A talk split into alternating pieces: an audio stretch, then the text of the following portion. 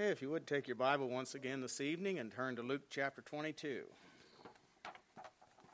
Luke chapter 22. Now, I do have five pages of notes tonight. But I might not do it all. We'll see. But you'll like the topic. At least you men will. I'm not sure how the ladies will, but anyway. It's a, it's a topic of controversy today a lot of interest in uh, because of the condition of our society and the things that are going on in it. But Luke chapter 22, verse 35 says, And he said unto them, When I sent you without purse and scrip and shoes, lacked ye anything? And they said, Nothing. Then said he unto them, But now he that hath a purse, let him take it, and likewise a scrip, and he that hath no sword, now think about this. Let him sell his garment and buy one. For I say unto you that this that is written must yet be accomplished in me, and he was reckoned among the transgressors, for the things concerning me have an end. And they said, Lord, behold, here are two swords. And he said unto them, It is enough. So, of course, the question that a lot of people ask is it right for a Christian to use lethal force? Is it right for a Christian to use lethal force? Of course, me growing up in Mennonite church, you know, they're pacifists. They would say, no. The Bible says, thou shalt not kill. However, I'm not a pacifist. Pacifist. So, anyway, we want to look at what the Bible says tonight about this issue.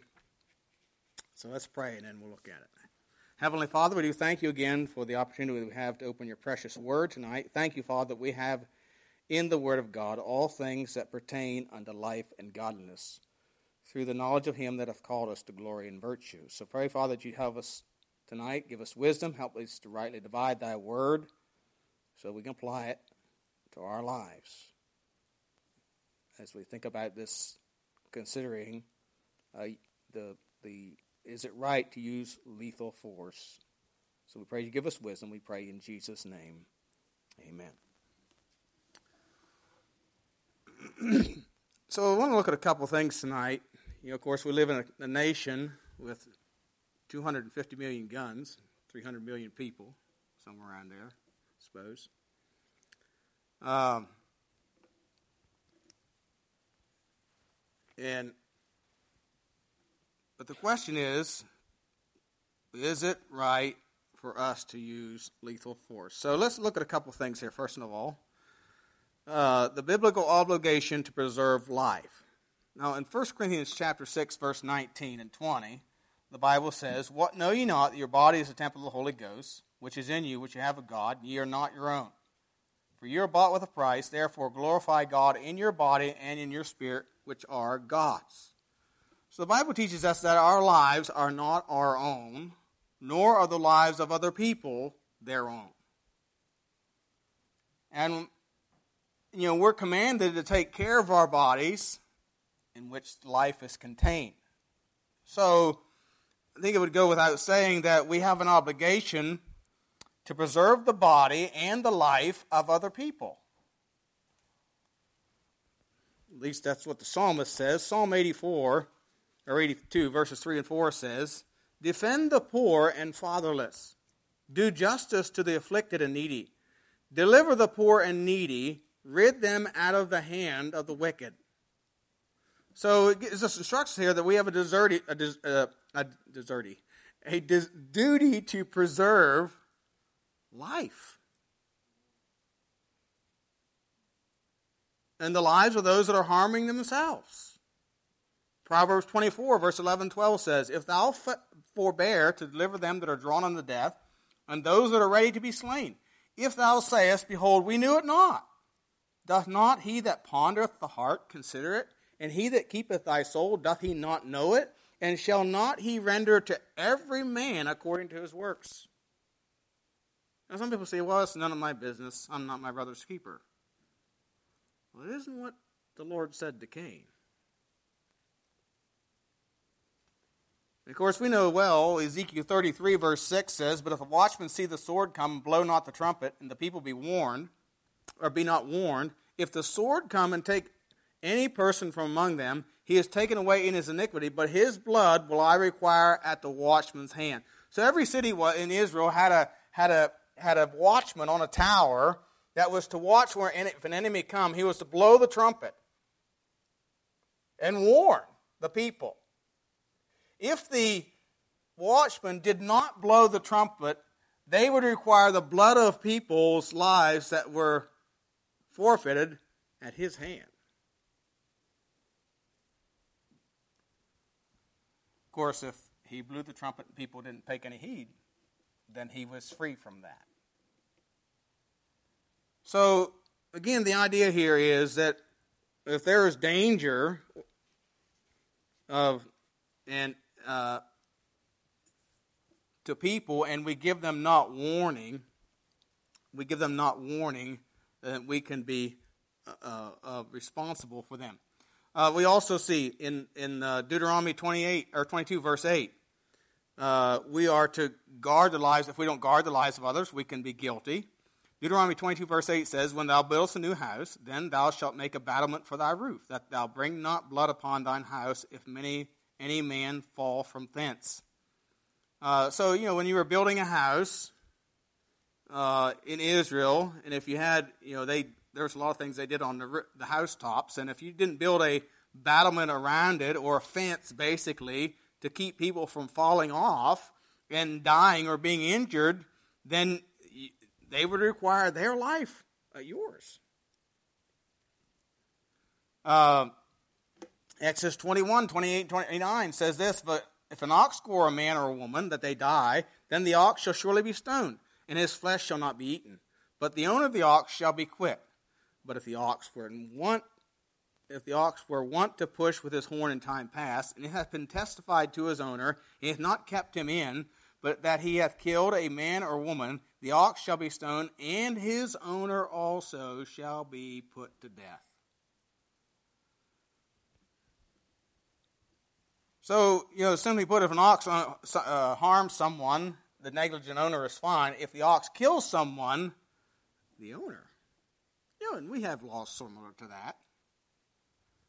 If you got a dog that's known to bite, and bite someone, of course, nowadays, if he's not known to bite, and he bites someone, you might be in trouble. But, but if he's known and you don't do something about it, and he injures somebody, you can you will be cannibal. The principle here is you must protect your life and the life of others. God expects us to protect ourselves. So we think about the uh, the idea of preserving life. Secondly, I want to look at the biblical view of bloodshed. Biblical view of bloodshed. Uh, go back to Genesis chapter nine. Genesis chapter nine. You know, as we think about the biblical view of bloodshed, we have to, we, you know, we live in a culture that seems to thrive on bloodshed. The, the, the gorier uh, movies are, seems the better they sell. Uh, a lot of games, nothing but killing and bloodshed. You know, kind of wonder how long it's going to be till we have gladiators and all that kind of thing in our nation. But, but anyway, in Genesis chapter 9, verse chapter 6, verse 9, verse 4 says, But flesh with the life thereof, which is the blood thereof, shall ye not eat. And surely your blood of your lives will I require. At the hand of every beast will I require. At the hand of, every, of man. At the hand of every man's brother will I require the life of man. Whoso sheddeth man's blood, by man shall his blood be shed. For in the image of God made he a man.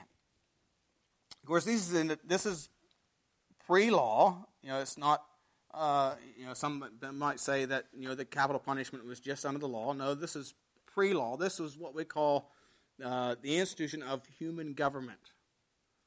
Uh, after Noah come off the ark, and so uh, uh, if a man killed a person, man was to kill that person. He was to pay with his own life. Now, killing, the other thing we have to understand that killing or bloodshed was not always wrong. But when it was wrong, the penalty was death. So we learn two things here life is precious, and life is in the blood. Notice again verse 4. But flesh with the life thereof, which is the blood thereof, shall ye not eat.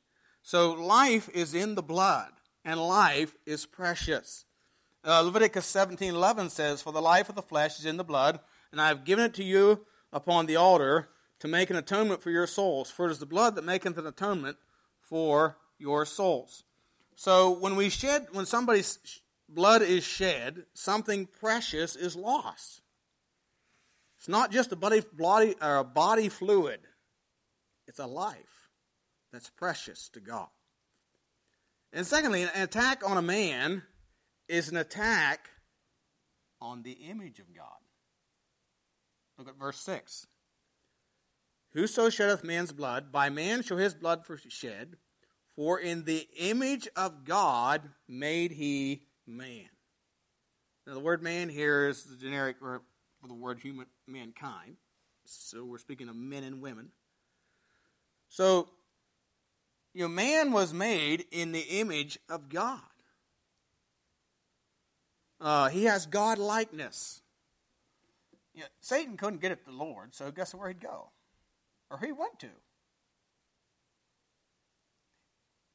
He went after man.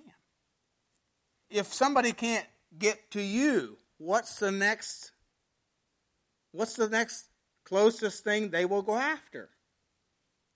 It's your children. They're your image, so to speak. And this is the idea here. So, you know, it, somebody has said this at a trivial level you're messing with sculptures in God's art, uh, art studio. You know, in God's view of bloodshed is not merely a physiological event, it's an assault on his divine image. That's why murder is punishable by death. So, so you know, it's a serious thing. Shedding blood is a serious matter. Uh, in fact, it, we learned something back this God's view of bloodshed from, from David. Remember, David wanted to build a temple. His desire was to build a house for the Lord. And, you know, David was called a man after God's own heart. So why not David? Why can't David build, a, build the temple? Well, you know, God raised up David to, to be king, to defend Israel.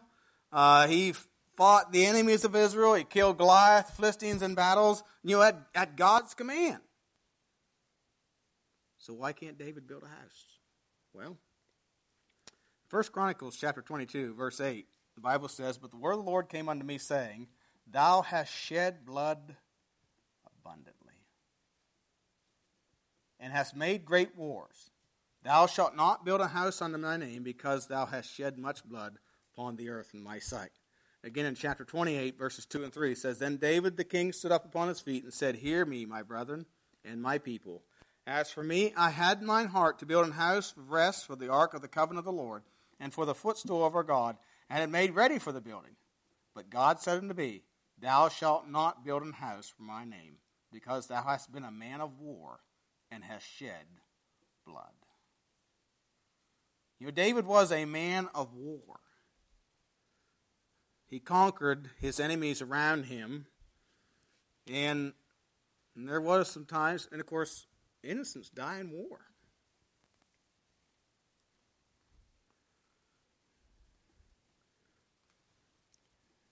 And, and, and the house of the Lord was called a house of rest, and Solomon was to be a, a man of rest, and a man of peace.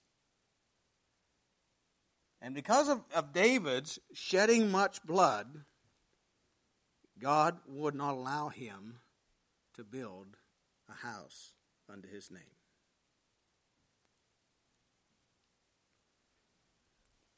So killing someone, we, we could we could kind of conclude that thought with this: killing someone is not a light thing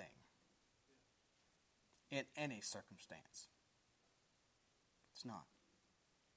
Whether it's legitimate or not. you know, our, our culture, of course, casually depicts killing. You know, television's full of it, movies, video games, whatever. But God hates violence. God hates it. You know, taking the life of another is a big deal. You, your, you know, your life may be forfeited because of it.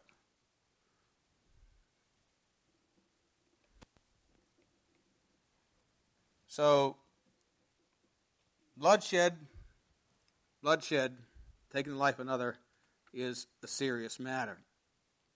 So, as we think about that, let's look at some Old Testament passages on, on self defense or lethal force. Let's start Exodus chapter 20, verse 13. I'm sure most of you can quote this one. It's the sixth commandment. And remember the sixth commandment? It has to do with the six shooter preacher told me that. A preacher friend told me that one time. He said, easy to remember the sixth one because you, know, you think of the six shooter. Thou shalt not kill. Thou shalt not kill. Murder is wrong. Of course, this, this, this is talking about premeditated killing of others. Um, whether it's in a fit of emotion or anything, it's prohibited here. Um, and we have to do all that we can to avoid that, avoid taking the life of another. Uh, but there are some qualifiers on this matter of killing. Um, let's look at some of them. Go to, go to Leviticus chapter 24. Leviticus chapter 24. and see, you know, some people would say, you know, thou shalt not kill. See, that you, you can't kill under any circumstance. Well, that's not what that means. We might translate they say, Thou shalt not murder. Because we're going to see in many other places in the Old Testament, God told them to kill people. Um, Leviticus chapter 24 is one of those places, verse 16. It says, And he that blasphemeth the name of the Lord, he shall surely be put to death. And all the congregation will certainly stone him, as well the stranger as he that is born in the land. When he blasphemeth the name of the Lord, he shall be put to death. And he that killeth any man shall surely be put to death. You know, if we obeyed this law today, there wouldn't be many people left in our country. Um, so, you know, so we, we see from this that that uh, there are there are qualifiers to this prohibition of not killing. Uh, a blasphemer is was to be put to death. Uh, it, so, blas, uh, for a capital punishment for blasphemy was permissible. Uh, we saw earlier that examples of an ox or a roof, if someone caused someone's death through negligence, you're also deserving of capital punishment. Uh, so, so killing a man for causing negligent death was permissible. Uh, let's go to, to uh, Deuteronomy chapter 19. Deuteronomy chapter 19.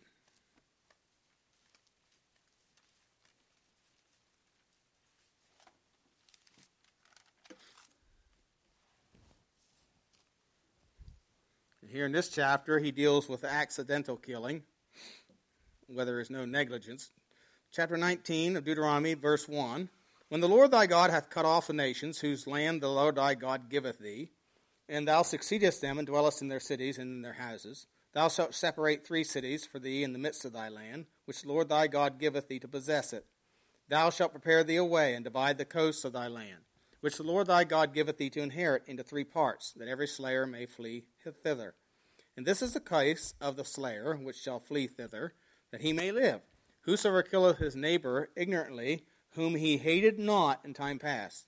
And when a, na- a man goeth in to the wood with his neighbor, or as when a man, and he gives an example here, as when a man goeth into the wood with his neighbor to hew wood, his hand fetcheth a stroke, and with the axe cut down the tree, and the head slippeth from the helve, and lighteth upon his neighbor that he die. He shall flee in, unto one of these cities and live lest the avenger of the blood pursue the slayer while his heart is hot and overtake him, because the way is long, and slay him.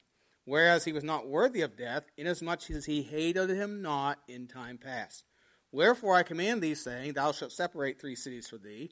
And if the Lord thy God enlarge thy coast, as he has sworn unto thy fathers, and give thee all the land which he promised to give thee unto thy fathers, if thou shalt keep all these commandments to do them, which I command thee this day, to love the Lord thy God and to walk ever in his ways, then thou then shalt thou add three cities more for thee beside these three, that innocent blood be not shed in thy land, which the Lord thy God giveth thee for an inheritance, and so blood be upon thee. But if any man hate his neighbor, and lie in wait for him, and rise up against him, and smite him mortally, that he die, and fleeth into one of these cities, then the elders of his city shall send and fetch him thence, and deliver him into the hand of the avenger of blood, that he may die. Thine eyes shall have not shall not pity him, but thou shalt put away the guilt of innocent blood from Israel, that it may go well with thee. So here the Lord tell, instructs the children of Israel when they come in the land that to make cities of refugees were called, so that if like the example here, if you're in the wood with the axes cutting down and the head of the axe slips off and hits your friend or, or whoever you're working with and kills him, that wasn't that wasn't isn't considered murder. You can flee to the city of refuge and be safe there so that you cannot be put to death. However, there's still consequences. You say, why is there consequences? It's to make sure people are not careless. See, a lot of times people get killed just simply because people are careless. This is like house arrest. In fact, it's worse. In fact, it's, Numbers 35 tells us that if you wander out of the city of refuge and the avenger of blood finds you, he can put you to death. So you have to stay. They were to flee to the city of refuge and stay there. They could not leave that city until the death of the high priest that was living during their time. So even though it wasn't intentional, there were consequences. You know, there are consequences if you kill somebody with a car unintentionally. And this is what similar to this. Um, but it's not. I don't think it's as serious as this is. So, so the, the point is this: that uh, a life, or the taking of a life, whether it's premeditated a kill, uh, killing or not, or accidental, is a serious matter to God. Life is precious to the Lord. It's precious. now, uh, go to Exodus chapter 22. Exodus chapter 22. What about some victims of other crime? Exodus chapter 22, verse 2 and 3.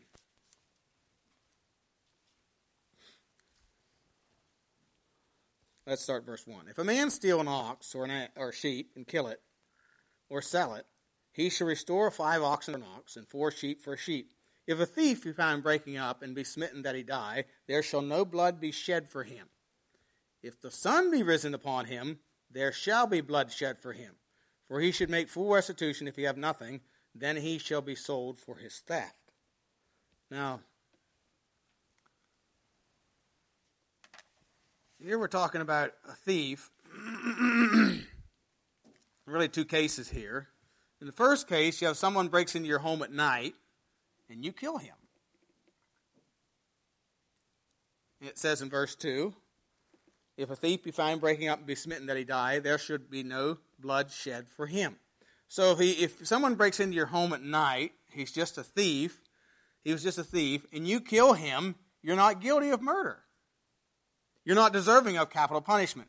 You don't have to uh, uh, flee for your life. But the understanding is that it's night, it's dark, and he's invaded your house. And they didn't, you know, thieves usually don't announce what they're there for.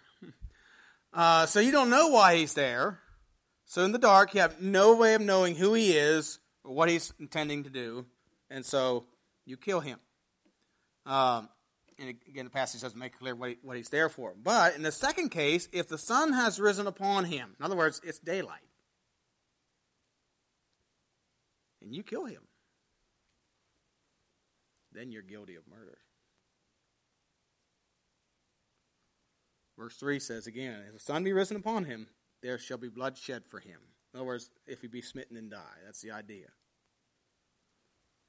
So, the understanding, of course, is that in the daytime there's light. You can discern the intentions of the invader. So, is it then legitimate to kill someone who's merely stealing your property? According to God's law, the answer would be no, it's not. He's not guilty of a crime of death. Um, Matthew Henry com, uh, commenting on this passage says, If it was in the daytime that the thief was killed, he that killed him must be accountable for it, unless it was in the necessary defense of his own life.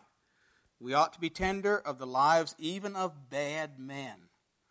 The magistrate must afford us redress, and we must not avenge ourselves. Now, again, you know, it's, it's, it goes back to intentions. What are the intentions? So, uh, well, let's look at some examples of those defending themselves against um, murderers. Go to Nehemiah chapter 4. Nehemiah chapter 4.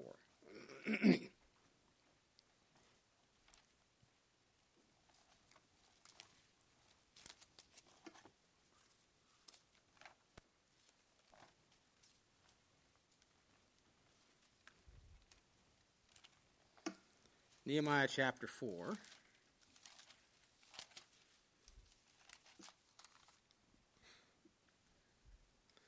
course, what you have here in the context is the uh, uh, children of Israel back in the land. Nehemiah is rebuilding the, attempting to build the wall, rebuild the wall, and the towers, and, and defend the city. And uh, and so uh, Sanballat, by the way, who is a is really related. They're Samaritans. Uh, uh, you know, the army of Samaritan, uh, Samaria. So there, so there's so there's blood relations here to the Jews. Uh, and the Ammon, Tobiah the Ammonite, they threaten the children of Israel. And verse 8 says, And conspired all of them together to come and to fight against Jerusalem and to hinder it. Nevertheless, we made our prayer unto our God and set a watch against them day and night because of them. And Judah said, The strength of the bearers of the burdens is decayed. There is much rubbish, so that we were not able to build the wall. And our adversaries said, They shall not know, neither see, till we come in the midst among them and slay them and cause the work to cease. And it came to pass that when the Jews which dwelt by them came, they said unto us ten times, From all places whence ye shall return unto us, they will be upon you. Therefore, set I in the lower places behind the wall, and in the higher places I even set people after their families, with their swords, their spears, and their bows.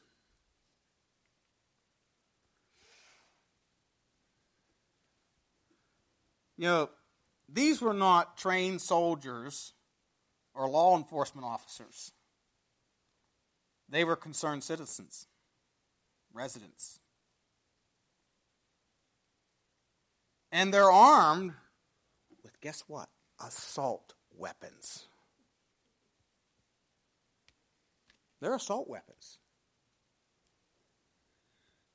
I mean, you can hurt somebody very bad with a sword, or a spear, or a bow, just as bad as you can with an AR 15. By the way, you know, you have to match your weapons they didn't have AR 15s back then, so it was sword against sword, spear against spear, bows against bows. So why can't we have ARs now? Yeah. Uh, anyway, that's another thought.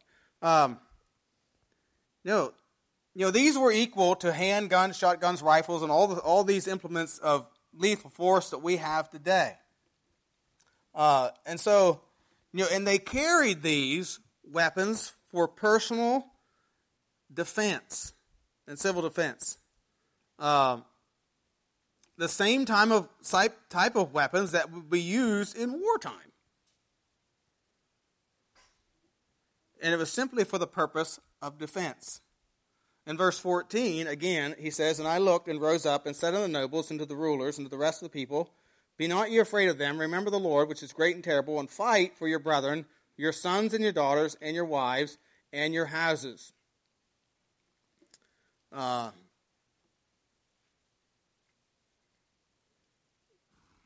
something else I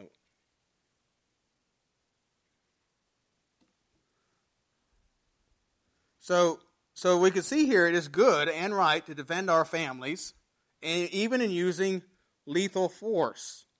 Uh, verse 17 and 18 says, They which build on the wall, and they that bear the burdens with those that laid it, everyone with one of his hands wrought in the work, and with the other hand held a weapon. I guess this would be the first example of constitutional carry. they had them, they kept them. You know, there was risk to their persons, so they carried their weapons with them, as many uh, people as possibly could, for the purpose of self protection. Understand this is written under inspiration of God. This isn't just Nehemiah's idea.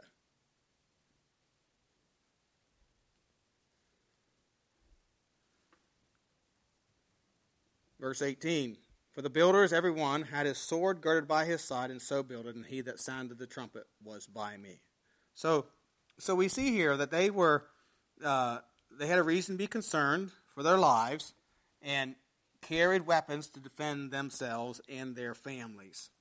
Um, like we would today.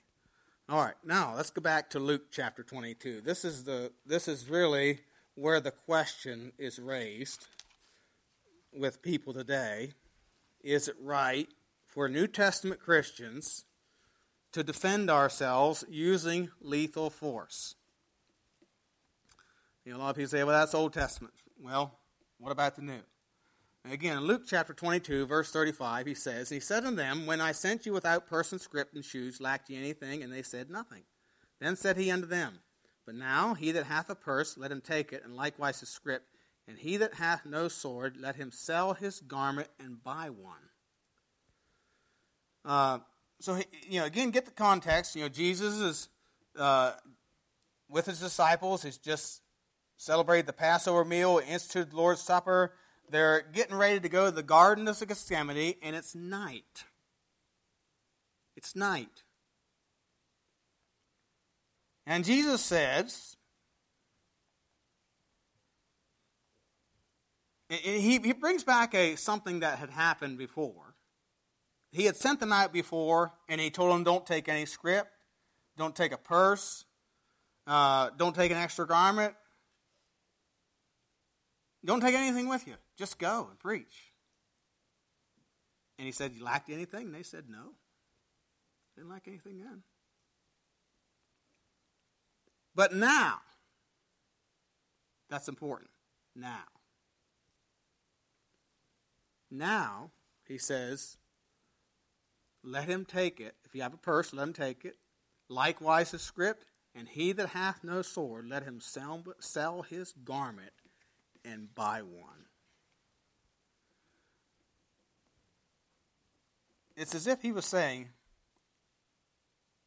you know, and he, then he says, it, you know, they said we have two, it's enough. It's like he's saying, the, Lord, the disciples were saying, look, we have two guns. And he said, okay, I'll take care of it. That's enough. Now, of course, if you read commentators, they don't really give you any satisfaction on this passage. But one fellow said this there are a few broad stroke observations we can make. First of all, Jesus expected them to have swords, anticipated a time when those without swords would need to acquire one. So they're going to need to get one. Uh, among the 11 disciples, they had two. That's a 1 in 5 ratio. Uh, also, Jesus expected them to carry the swords on their persons as they traveled from city to city and to the garden at night. So, you know, here we have Jesus, those closest to Jesus, some carried personal weapons in his presence and with his consent and at his direction.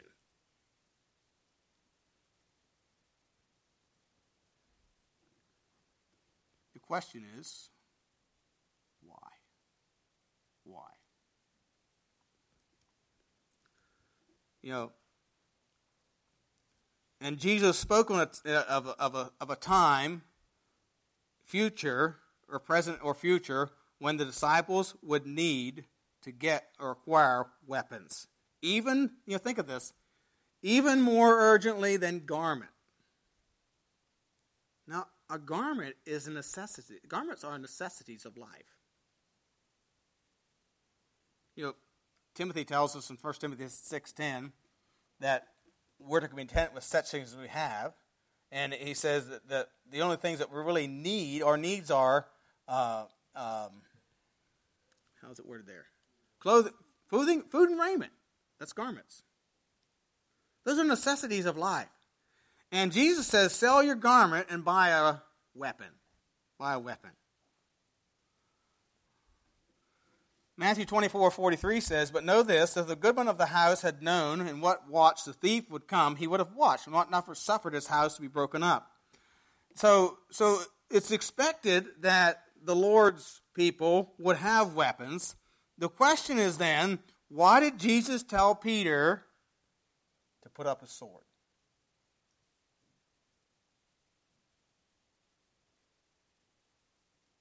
Well, there's two reasons.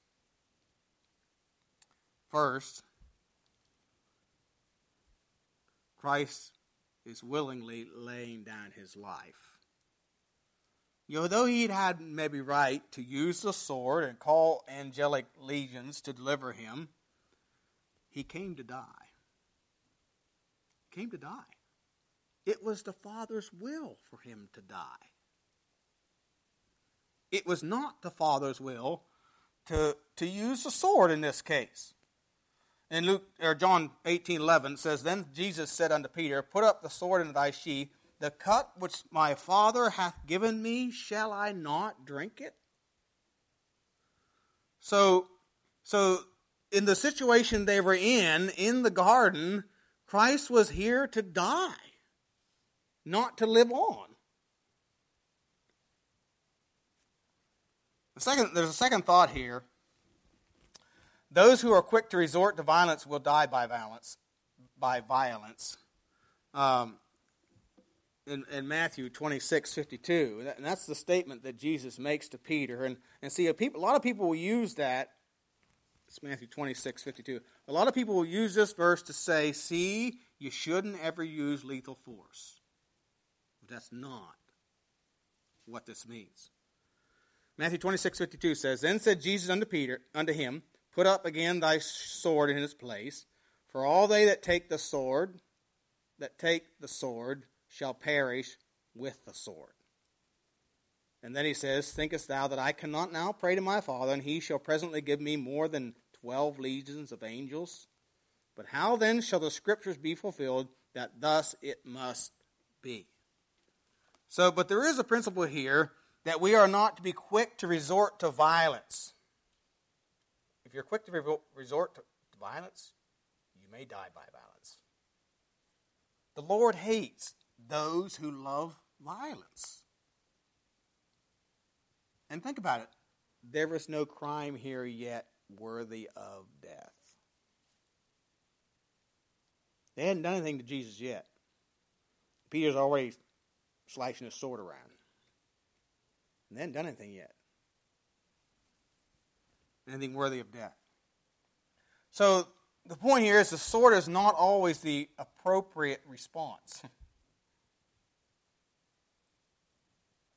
especially in times of persecution for Christ. It's not always the appropriate response. Um, so,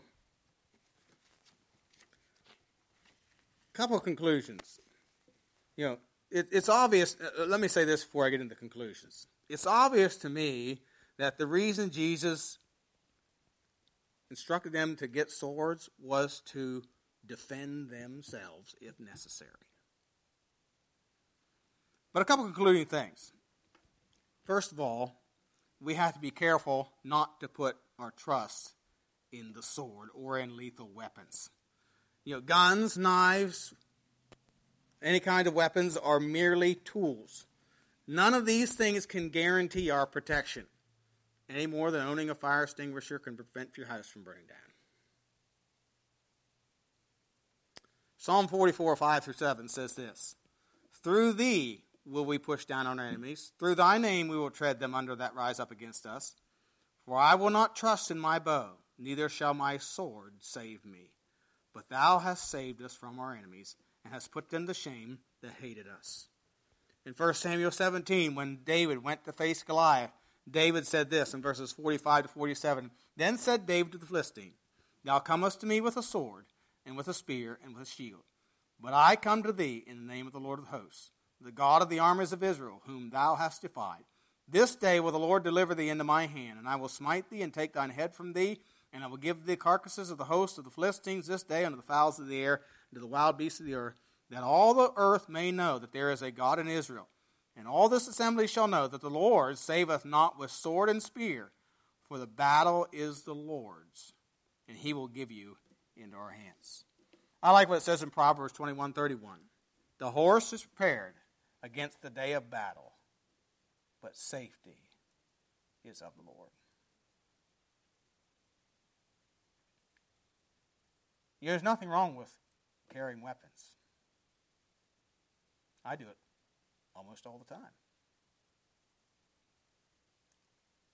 But our safety is not in our weapons, it's really in the Lord. So we must not put our trust in our weapons. They are just tools, dead, inanimate tools that God has entrusted us with. Secondly, so we're not to trust in the sword. Secondly, we must be aware of improperly resorting to the sword. Uh, as we talked about the issue of, of shedding blood and the limitations that God puts on lethal force. Uh, we're not to shed blood in hatred or revenge or in vengeance or never in just, uh, jealousy is, is, it ever uh, uh, justified. You know, David, in his pride, nearly murdered Nabal. But a godly woman, Abigail, restrained him. And David would have killed him, and he would have regretted it. In 1 Samuel chapter 25, like, uh, well, 1 Samuel 25, 30, 33 says, And it shall come to pass, when the Lord shall have done to my Lord according to all the good that he has spoken concerning thee, and shall appoint thee ruler over Israel, that this shall be no grief unto thee, nor offense of heart unto my Lord, either that thou hast shed blood causeless, or that my Lord had avenged himself. So this is Abigail speaking to David. But when the Lord shall have dealt well with my Lord, then remember thine handmaid. And David said to Abigail, Blessed be the Lord, God of Israel, which sent thee to thee, thee to this day to meet me and blessed be thy advice, and blessed be thou, which hast kept me this day from coming to shed blood, and from avenging myself with mine own hand. Now, David had good reason to be angry at Nabal. But he did not have reason to take his life. And so we have to be careful about improperly resorting to the sword. Uh, so, you know, using lethal force out of anger, hatred, jealousy, or revenge is always wrong and condemned in the scriptures. Uh, when you're insulted, cursed, or when your wife or your, mo- or your mother is insulted or cursed, we're not to resort to violence. Look at Luke chapter 6. Luke chapter 6.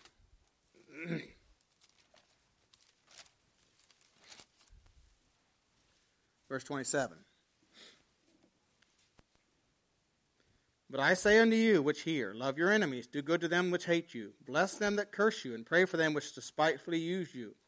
And unto him that smiteth thee on the one cheek, offer also the other. And him that taketh away thy cloak, forbid not to take thy coat also. Give to every man that asketh thee, and of him that taketh away thy goods, ask them not again. So here, you know, we're talking about being insulted or cursed, and you know, we're not to resort to violence in these situations. You know, one commentator said this: there are a lot of great virtues depicted in the classic westerns, The propensity to break into fistfights or gunfights when honor is insulted is not a virtue.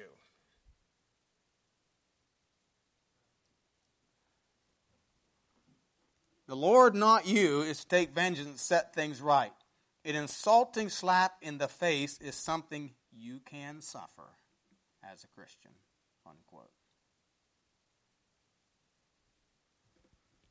What if you're badly wrong? What if your wife or daughter is badly wrong? Well, you're to stop the attack if it's in progress. But if it's done, we're not to seek revenge. We're not vigilantes. Romans twelve nineteen says, Dearly beloved, avenge not yourselves, but rather give place unto the wrath, for it is written, Vengeance is mine, I repay, saith the Lord. We should seek justice. But we're not vigilantes, taking law in our own hands. A third thing here that we need to remember a warning do not admire the man of violence. Proverbs 33, 31 and 32 says, Envy thou not the oppressor, and choose none of his ways. For the froward is an abomination of the Lord, but his secret is with the righteous. You know, those who resort to violence rather than godliness are not to be admired. You know, David and Joab had a lot of similarities, but they had some vast differences. Uh, David, first and foremost, sought the Lord. He, was, he loved the Lord. He was a man after God's own heart. He would not do violence against Saul because he was the Lord's anointed. So, it, and it was because of David's regard for the Lord first that he would not resort to violence against Saul, even though from human appearances he was justified. On the other hand, Joab, he would take matters in his own hands. He had he killed Abner without just cause. He killed Ab, uh, uh, what's his name? Amasa. That's right. That's the other one. Um, know, he was a man given to violence. Proverbs 1.16 says, For the feet run to evil and make haste to shed blood. The earth was destroyed because there was it was filled with violence. Genesis 6.11. God hates violence. God hates violence. So there's a narrow scope here in which it's implied righteously, one commentator says, but it's only because of sin that such skill is even necessary. So beware of influences in your life which would encourage you uh, to admire someone like Joab rather than David. And then, fourthly, keep the right perspective on this. Uh, you know, though the Bible does sanction and gives us a directive to possess weapons, we have to remember that um, you know, we have no examples in the New Testament of believers taking up the sword, so we're not to take up the sword. But and secondly, the emphasis in the in the New Testament is not geared toward physical defense or use of lethal force. Rather, the emphasis is on godly living and glorifying our Lord Jesus Christ. Titus chapter 2, verse 11 through 15 says, For the grace of God that bringeth salvation hath appeared to all men, teaching us that, denying ungodliness and worldly lusts, we should live soberly, righteously, and godly in this present world, looking for that blessed hope and the glorious appearing of the great God and our Savior Jesus Christ, who loved us and gave himself for us.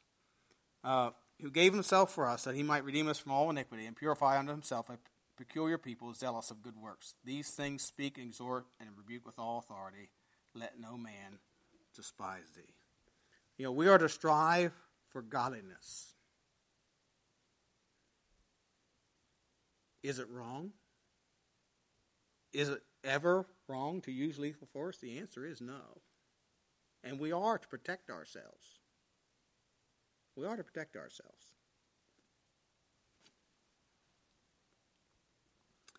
But we are to seek after godliness and righteousness and, uh, and honor the Lord in every area of life. But, you know, in a society like ours, it's wise to be prepared, lest the need should arise. Uh, so it is. The Lord told him, buy a sword. Sell your garment, buy a sword. Why would he tell them that? Because they may need to protect and preserve their life against evildoers.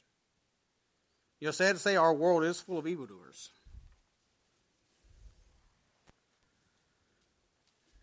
And we live in a day when life is cheap. And God forbid that, but there may come a day where you or I might have to defend ourselves. We need to try and avoid it. But if it need be, we are to do it. We are to defend ourselves against evil, uh, those who would cause us harm, uh, offend our, our, families, and uh, and so might God give us wisdom about this matter and um, wisdom to protect ourselves, but use wisdom as to the places we put ourselves as well. Because many times, just places we go, places people go, should say, put them in danger of their own life. So, might God help us to use wisdom in this day in which we're living, and uh, only resort to lethal force when nothing else will do.